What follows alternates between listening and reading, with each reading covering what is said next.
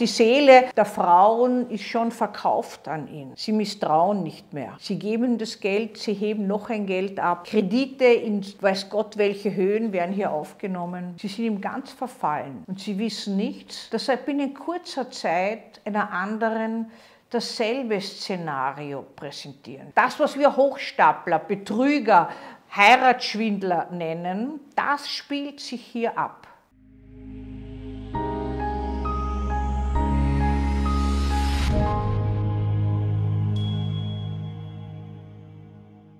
Der Tinder-Schwindler. Eine Serie auf Netflix jetzt, ging schon vor Jahren um die Welt, dass ein Mann viele Frauen gängelte, sie betrog und um Millionen brachte.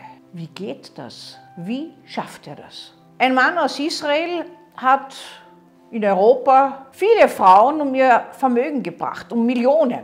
Er hat ihnen immer etwas vorgespielt, hat sie ganz auf sich eingeschworen, hat sie fasziniert und sie haben dann für ihn Kredite aufgenommen. Zum Teil hat die eine das Liebesabenteuer mit einer anderen finanziert. Immer dieselbe Masche.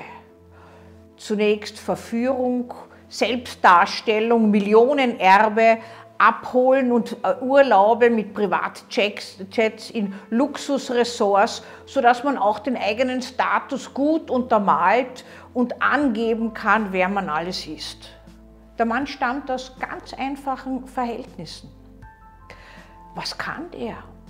Der kann sich total auf den anderen einstellen, kann Schwächen orten, kann auch das den Frauen geben, was sie vielleicht vermissen, Lob, Bewunderung, Versprechen, äh, ladet die eine ein, zu ihm in ein Luxusressort nach Dubai zu kommen, die andere nach London, die dritte in Stockholm.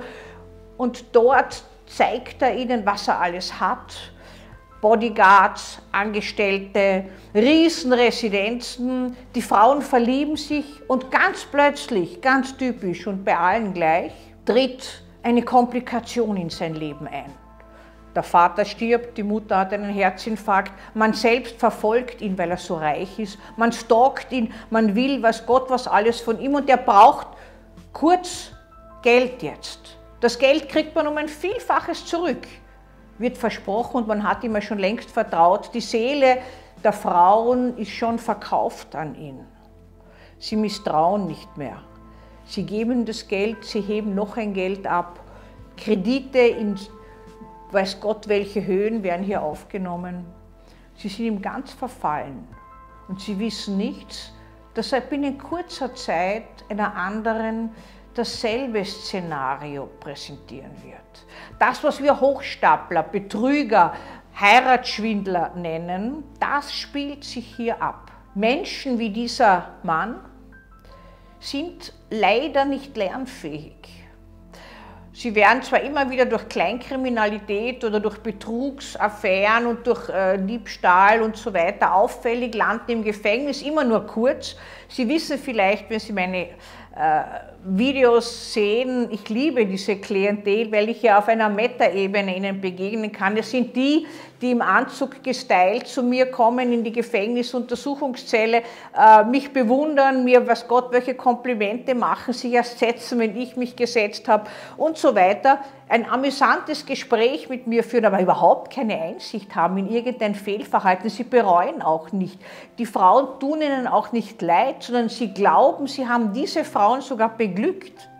Die ganze Story fliegt ja dann immer auf, weil die Frauen clevererweise sich an irgendeine Zeitung wenden, dann liest das eine andere und denkt sich, hoppla, den kenne ich doch, das ist doch der. Das gibt es auch in ganz einfachen Bezügen weltweit, hat es das immer gegeben. In Indien zum Beispiel hat ein Mann, ich weiß nicht wie viele Frauen um ihr ganzes Vermögen gebracht, die hat er in den einzelnen Bundesstaaten eine nach der anderen geehelicht, die haben nichts voneinander gewusst die Mitgift hat er kassiert und dann war er schon wieder weg. Er, auch dieser Mann in Indien war ein reicher Arztsohn äh, und regierungsnahe verwandt und so weiter. Also ein kompletter Bluff, ein Kartenhaus könnte man sagen, das einsturzgefährdet ist, aber was aufrechterhalten wird. Und wenn man diese Leute untersucht, stellt man fest, zwischenzeitlich glauben sie ihre Luftschlösser ja tatsächlich und kommen sich wahnsinnig gut vor. Sie besitzen etwas, was wir kognitive Empathie benennen. Sie sind eiskalt, haben gar kein Mitgefühl, schwingen auch nicht mit, geben aber etwas vor, zu verstehen, zu wissen beuten den anderen aus, bieten ihre Unterstützung auch an, tatsächlich schleichen sich in das Vertrauen des anderen ein, der erzählt ihnen immer mehr von sich, bis er abhängig ist. Von diesen Menschen wird man leicht abhängig, sie sind Beziehungskünstler eigentlich und machen andere abhängig, nehmen sie aus und schmeißen sie weg. Psychopathische Betrüger, die letztlich äh, den anderen nur benutzen für das eigene, für die eigene Grandiosität. Und Netflix hat diese Frauen zu Wort kommen lassen. Ich finde das eine tolle Idee und die haben erzählt, die waren mutig genug und haben von ihren Erfahrungen, von ihren Kränkungen, äh, Enttäuschungen, von den Krediten, die sie aufgenommen haben, erzählt äh, und was der alles mit ihnen gemacht hat und wie sie sich gefühlt haben sozusagen auch eine oder auch mehrere, die gar mit ihm keine Liebesbeziehung gehabt haben. Dieser äh, Tinder-Schwindler, der, der hat äh, alle um die Ersparnisse gebracht und hat sich in ihr Innerstes hineingeschwindelt und sie tiefst verletzt und gekränkt, aber ohne Einsicht in das eigene Fehlverhalten.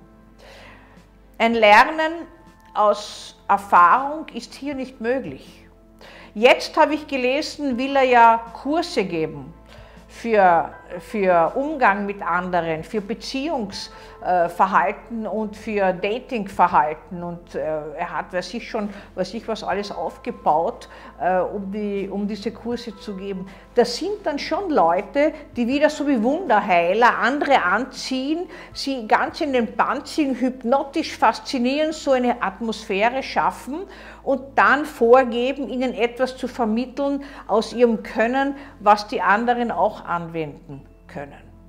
Also das ist Hochstapelei äh, zum Quadrat in einer Art und Weise, die immer wieder vorkommt. Das ist der Tinder-Schwindler. Vielleicht kennen Sie so jemanden in kleinerem Ausmaß.